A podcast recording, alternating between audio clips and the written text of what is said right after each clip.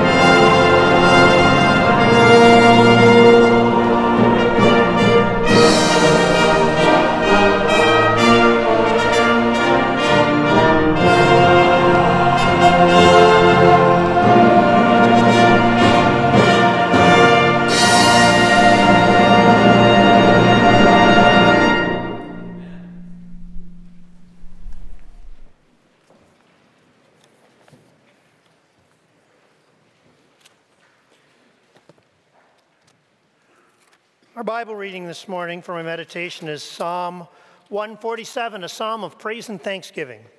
Listen. Praise the Lord. How good it is to sing praises to our God. How pleasant and fitting to praise Him. The Lord builds up Jerusalem, He gathers the exiles of Israel, heals the brokenhearted, and binds up their wounds. He determines the number of the stars, calls each of them by name. Great is our Lord, and mighty in power. His understanding has no limit.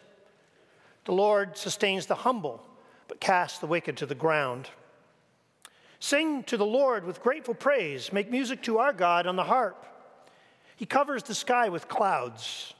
He supplies the earth with rain and makes grass grow on the hills. He provides food for the cattle and for the young ravens when they call. His pleasure is not in the strength of the horse, nor his delight in the legs of the warrior. The Lord delights in those who fear him who put their hope in his unfailing love. Extol the Lord, Jerusalem. Praise your God, Zion. He strengthens the bars of your gates and blesses your people within you. He grants peace to your borders and satisfies you with the gifts of finest wheat. He sends his command to the earth, and his word runs swiftly. He spreads the snow like wool, scatters the frost like ashes. He hurls down his hail like pebbles. Who can withstand his icy blast? He sends his word and melts them. He stirs up the breezes and the waters flow. He has revealed his word to Jacob, his laws and his decrees to Israel. He's done this for no other nation. They do not know his laws. Praise the Lord. This is the word of the Lord.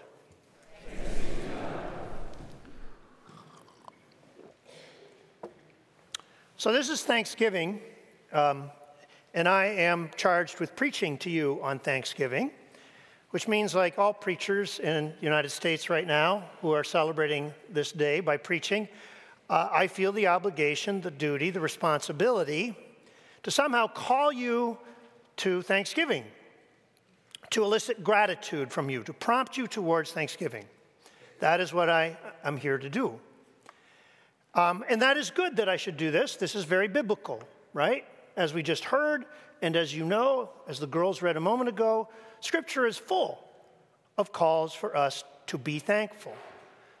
You hear that call throughout the Psalms. If, if you go to the Old Testament law, there are rituals, there are thank offerings calling us to thanksgiving. And of course, Paul famously says, Give thanks to the Lord in all circumstances, because this is his will for you in Christ Jesus our Lord. So, this, this call to thanksgiving is very biblical, and, and here I am trying to give it. And I, am not trying to make excuses, but I, I want to share with you that this is a complicated task. This is not easy to, to call people, to, just simply to say to people, be thankful, does not always elicit the results that you are looking for. Preachers know this, and so do parents.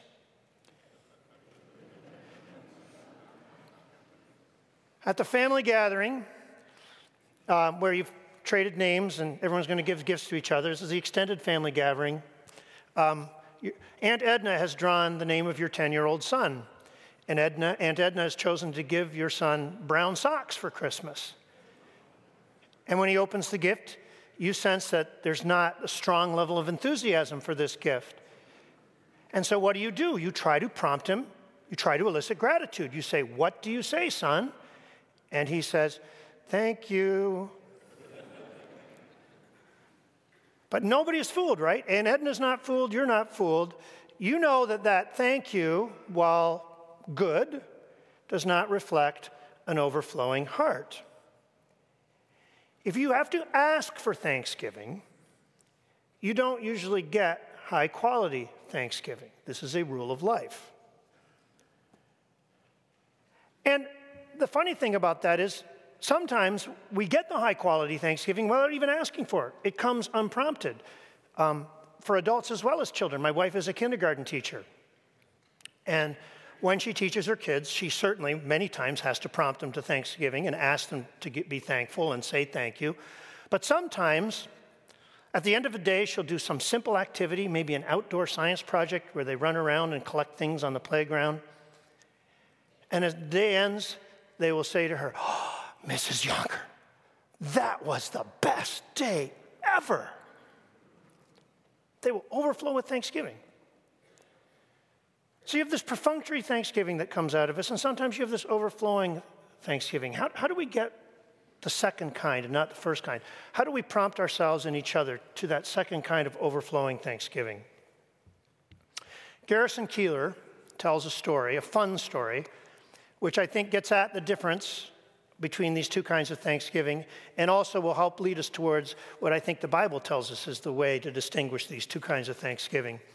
It's a story about two uncles in Lake Wobegon, um, Brother Johnson and Brother Miller. And Brother Johnson and Brother Miller have not spoken to each other in years, and, and their dispute came about because of some theological difference. And the nuances of this difference have long been forgotten, but the grievance has not. And so the brothers have not, have, not, have not come together, have not talked to each other in years and years. Well, Brother Al, their third brother, decides he wants to, to rectify this, and, and so he invites Brother Miller and Brother Johnson to his house for Thanksgiving. And so they all come, they sit in the house before dinner, and so far everything's going well. Everyone's being civil with each other. There's been no fights. But Brother Al knows there's a potential minefield coming up, and that is who is going to open with prayer? Who's going to offer the prayer of thanksgiving? Because there's being a theological difference. Brother Al knows that each of the brothers will want to open with prayer to, to prove that they are more fervent in their devotion. So Brother Al thinks about how is he going to negotiate this, and he hits on a plan. Before dinner, they all sit down, and he says, Let us give thanks to the Lord for this food by offering a prayer of silence together. So they all bow their heads and they begin to pray. And some time passes, and some more time passes. Still more time passes. The clock on the wall ticks heavily. A cat walks into the room and meows and leaves. A child at the end of the table starts to giggle and is stifled by a parent. And everybody is lifting up their heads to see what's going on, but Brother Miller and Brother Johnson are still down in prayer and are not coming up. At one point, Brother Miller sneaks a look and sees that Brother Johnson's head is still down, and he quickly crashes down and keeps praying. And then Brother Johnson sneaks a peek and sees that Brother Miller is still down, and he too goes back down into a devotional position. By now, everybody's up and looking at each other, wondering if this was ever going to end. Nobody wants to admit a weakness of faith by ending their prayer. Uncle Al says, Amen, hoping this will end the deadlock. It does not. They stay down. How will this mighty conflict be resolved? Well, finally, sensible Aunt Flo gets up from the table, goes to the kitchen, and brings in the food for the day the turkey, the cranberry, the pumpkin pie. And the smells of this wonderful food get into the nostrils of the two disputing men, and they are broken. They are cut to the heart by the smell of the turkey and the cranberry sauce, and they lift up their heads, and with tears of thanksgiving, they receive the meal, and all the dispute between them is broken, and they live happily ever after. Now, it is a fun and fanciful story, but in its own silly way, it gets at the heart of the difference between perfunctory thanksgiving and real thanksgiving. When those two brothers were focused on the act of thanksgiving, the duty of thanksgiving, the performance of thanksgiving, then um, there was no heart in it. In fact, it was the opposite thing that was cultivated. It became a competition, and probably pride was at the center of their heart as they did their prayers. But when the smell of the turkey came in and they saw the food, and they stopped thinking about the, the duty of thanksgiving and the ob- instead started thinking about the object of their thanksgiving the good thing that the Lord was presenting to their senses, then real thanksgiving began to overflow in their hearts. If you want to be thankful, truly thankful, don't think about the obligation to be thankful. Don't measure your feelings. Pay deep spiritual attention to all the many good things that God has placed in your life. This is how the Psalms do it. That's how it worked in the psalm I just read, Psalm 147. That psalm called us to praise, called us to thanksgiving, but it didn't stay there. What did it do? It started to list all the things, the good and beautiful things, the objects of our thanksgiving, the good things God has put in our life. The way He gathers the exiles and binds up their wounds, the way He covers the sky with clouds, the way He sends down rain to water the earth and make it fruitful the green grass that grows on a hundred hills, the snow that he scatters like wool, the peace that he gives to the city, and the gift of finest wheat that he places on the table. All these good things are named by the psalmist, and as we contemplate them, our hearts are moved to thankfulness for these good things, upwards to be thankful to the one who gave them our Lord and God. And as Christians, we don't just give thanks to the God who gave us these things, we give thanks to the God who also gave us his Son, whose death and resurrection make sure that our sin and our misery and our foolishness cannot finally destroy all these good gifts, cannot destroy this earth, cannot destroy each other, but he will redeem them all and hold them and make them new. And all this goodness will not be lost it will be forever.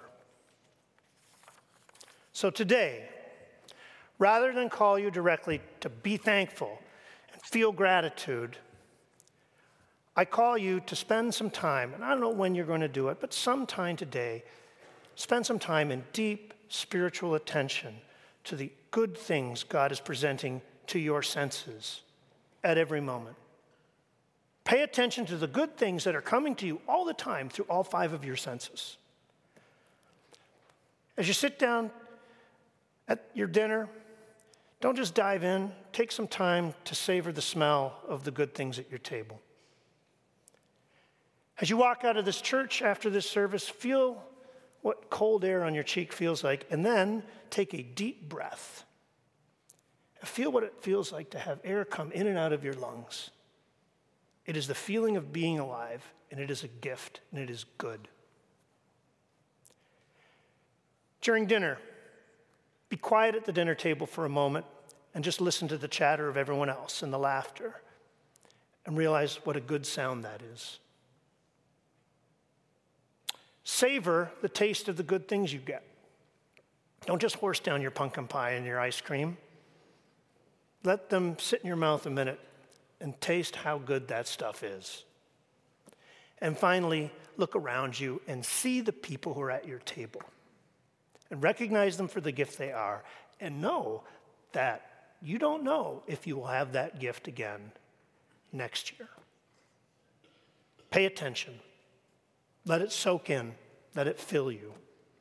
And let your mind flow from these good things and these good gifts up to the giver, the God who gives us all good things the God who has preserved all goodness in Jesus Christ, the God who will make all things new. In the name of the Father, Son, and the Holy Spirit, amen. Let's sing.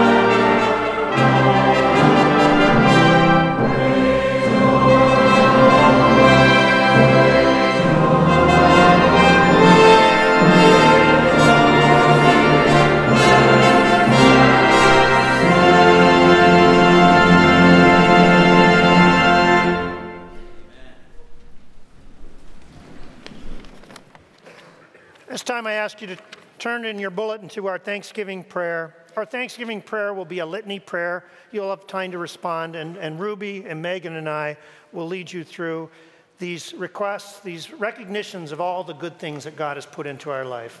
Let's join our hearts together in prayer. Shall we pray? This is a day to thank God for all his many blessings in our lives. And so, with gratitude, we now say, We thank you, O Lord. For the supported love of family, for brothers and sisters, for parents and children, in the easy company of people who know us best. We thank you, Lord. For the gift of friends who share our lives, who laugh with us and love us enough to tell us the truth. We thank you, Lord. For joys, successes, achievements, and accomplishments, for gifts you've given that allow us to bless others. We thank you, Lord. For health and safety, for the gift of our bodies, so fearfully and wonderfully made, for the gift of hard and meaningful work. We thank you, O Lord. For the way you enlarge our souls through struggles, sorrows, trials, we thank you. We thank you, O Lord for tenderness and understanding, for patience and compassion. We thank you, O Lord. For healthcare workers and social workers, for good teachers and faithful business leaders, for administrators and secretaries and people who take care of the details that make our society run. We thank you, O Lord. For our homes, for food, warmth, and shelter, for tables overflowing with good food and drink, for sweetness of desserts, the comfort of coffee, and the tang of fruit. We thank you, O Lord, for the joy of your creatures, for the intricacy of the butterfly, the majesty of the blue whale, and the good company of family pets. We thank you, O Lord. For our nation, for freedom and peace, for leaders and public servants, for soldiers and firefighters, for police officers and public servants who work for justice and stability. We thank you, O Lord. For the ability to say, I'm sorry, for the grace of repentance, for the forgiveness of others, for the generosity of others. We thank you, O Lord. For good advice, for the trust others put in us, and for the opportunity to serve our neighbor. We thank you, O Lord. For mentors and teachers, for those whose kindness and patience have sustained us during our hardest times. We thank you, O Lord. For the wonders of creation, for the beauty of the winter snow and a summer sunset. We thank you, O Lord.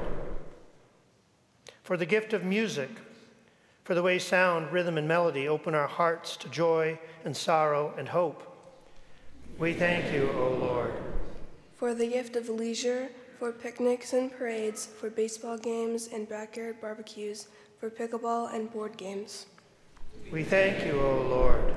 For the gift of art, for sculpture and painting, for dance and theater, for poetry and prose, for the joy of creativity. We thank you, O Lord. For our church, Lord, this family of love and support, which you have created through the blood of your Son, for the way your Spirit use all, uses all our gifts to hold us together and to bring you glory. We thank you, O Lord. For the gift of faith and the sustaining presence of your Holy Spirit, for the way you hold on to us when we can't hold on to you. We thank you, O Lord. For the gift of Jesus Christ our Lord, for exemplary life, for his saving death, for his glorious resurrection that destroyed the power of death and gave us everlasting hope. We thank you, O Lord. Glory be to the Father, and to the Son, and to the Holy Spirit, as it was in the, in the beginning, is now, and will be forever. Amen. Thank you for watching LaGrave CRC's Sermon Podcast.